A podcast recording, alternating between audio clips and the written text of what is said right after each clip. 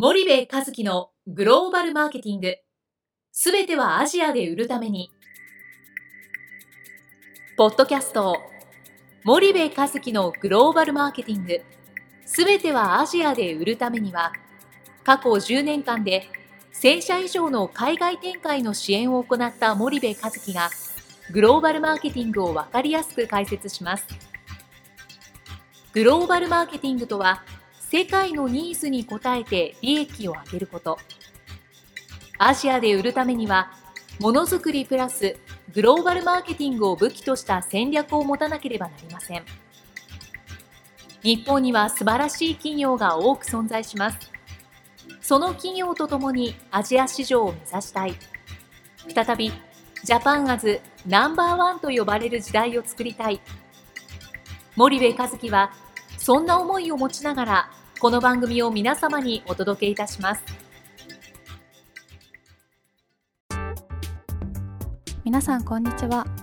弊社より配信中の動画番組のご案内です。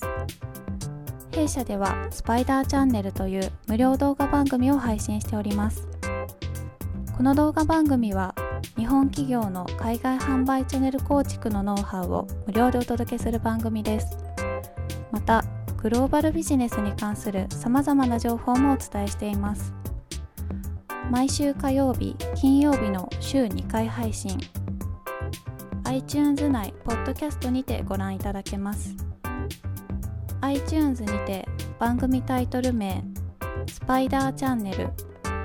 大文字で SPYDERCHANNEL と検索ください。自動で最新動画がお手元に届く購読手続きが行えます。ぜひご覧ください。こんにちは、ナビゲーターの東忠夫です。こんにちは、森部和樹です。じゃあ森部さん、引き続き南アフリカで、はい、まあ、前回はケープタウンの様子をお話しされたと思うんですけど、はい、ちょっとまあここであの、うん、南アフリカに、はい、まあ1年前にはこの南アフリカのツアーの様子もはい、あのお話ししてますけど、はい、まあ最近から聞かれてるリスナーさんもいらっしゃると思うので、うん、当然南アフリカに、まあ、なかなか行ったことが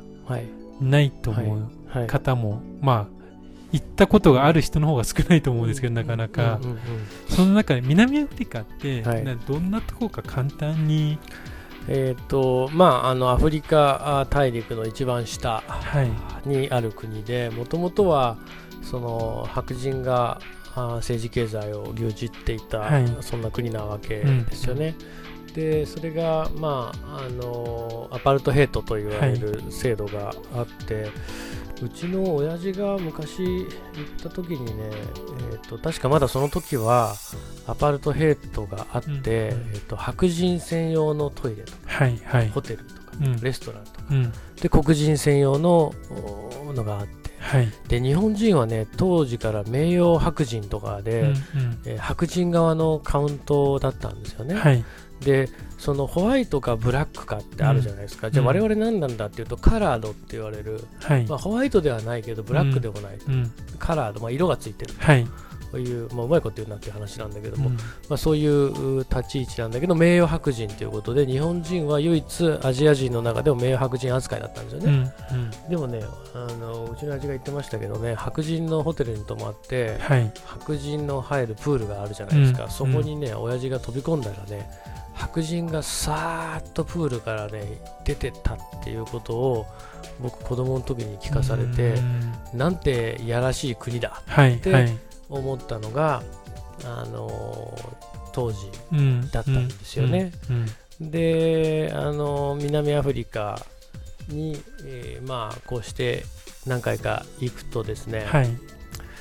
南アフリカの白人の人が聞いてたらね嫌だなと思うんですけどねなんかちょっと差別しそうな白人の顔だなっていうのはね 正直感じるんですよ。あのだってねついついあの、ね、何十年か前までね、うんうん白人、市場主義とまでは言わないけども、はい、白人と黒人は違うんだって言い続けてた人たちだからね、それはアメリカ本土で見る、はい、白人、はい、アメリカにも差別はあるんですよ、ただ、それとはね、ちょっと違う、うん、なんか納得っていうね顔をしてる白人が多くて、はい、ごめんなさい南アフリカの白人の皆さん。けどそんな風に感じちゃったんですよね。でまあそこからそのネルソン・マンデラが大統領になって、はい、えー、その政権がね、うん、その白人があからそのアパルトヘイトがなくなって、はい、でもネルソン・マンデラが素晴らしかったのは白人に、えー、こう自由を奪われてたにもかかわらず、はい、えー、そのなんだろう黒人が、えー、その白人を今度こう迫害したりとかね、はい。はい、あれするんではなくて、はい、えーと、どちらかというとその白人なんだろう白人を許す、うんうんうん、で共存していくと、うん。いうことをネルソン・マンデラは言ってね、はい、18年、19年、投獄されてたんですよ。すね。うん、にもかかわらず、そんなことを言う、まあ、彼の、なんだろう、器の大きさというか、はいはい、先を見渡す力、はい、あというか、まあ、今は非常にそのうまく、まあ、うまくいってるとは言いませんけども、まあ、いろんな問題は抱えつつも発展して。いってるというそんな国ですかね。はいはい。そのまあ、実際に、うん、まあ、今回ツアーに行かれた方々も初めての人が結構ほとんどだったと思うんですけど、はいはい、その行く前のイメージと行った後の印象ってどう変わったとか、うん、どどんな感じなんですかね？あのね僕もそうだったんですけど、はい、ツアーの参加者がね皆さん口にしてなんで来たの？と、南アフリカビジネスなんかないでしょ？と、ないよと、やるつもりあんの？と、いやそれもないです、はい。なんで来たの、はい、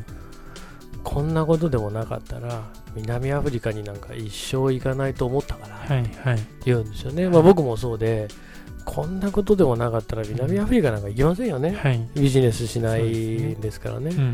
で、えー、そんなのがまあ行くきっかけでしたと。はい、で行ってみて皆さんこぞっていうのは、うん、ここってヨーロッパとアフリカが混在しているところですね、ってことを言われると、まあ、どういうことかっていうとやっぱりそのヨーロッパにとっての避暑地になっているところがあって、そうですよね、うん、でその中にやっぱり貧困、うん、スラムであったりその、えーまあ、そういったところがあって、はいはい、それが非常にその隣接してるんですよね、うんうんうん、道のこっちからこっちは本当にその、えー、違法居住区、はい、になっているし、はい、でもこっちからこっちは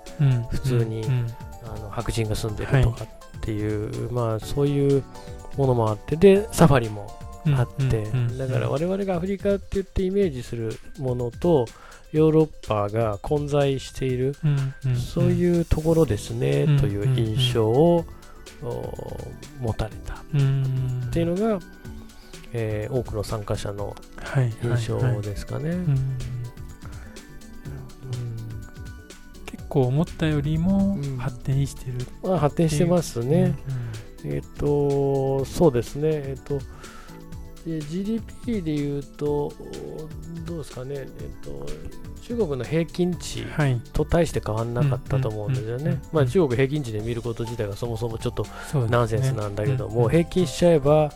あそこと確か変わらなかったと思うので、比較的発展してて、一時期アパルトヘイトが廃止になった時にね、もう白人があそこから年を引いたんですけど、はい、もう今はまた戻ってきてるんで、うんうん、非常にあのいい状況というか、はい。うん、になってますかね。わかりました。じゃあ、ちょっと森部さん、今日はお時間が来たので、はい、ここまでにしたいと思います。森部さん、ありがとうございました。ありがとうございました。本日のポッドキャストはいかがでしたか？番組では森部和樹への質問をお待ちしております。ご質問は podcast アットマーク spydergrp.com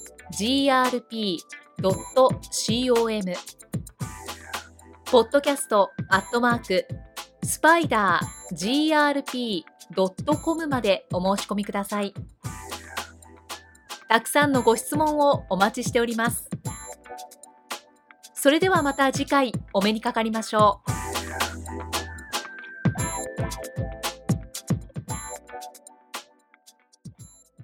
森部和樹のグローバルマーケティング。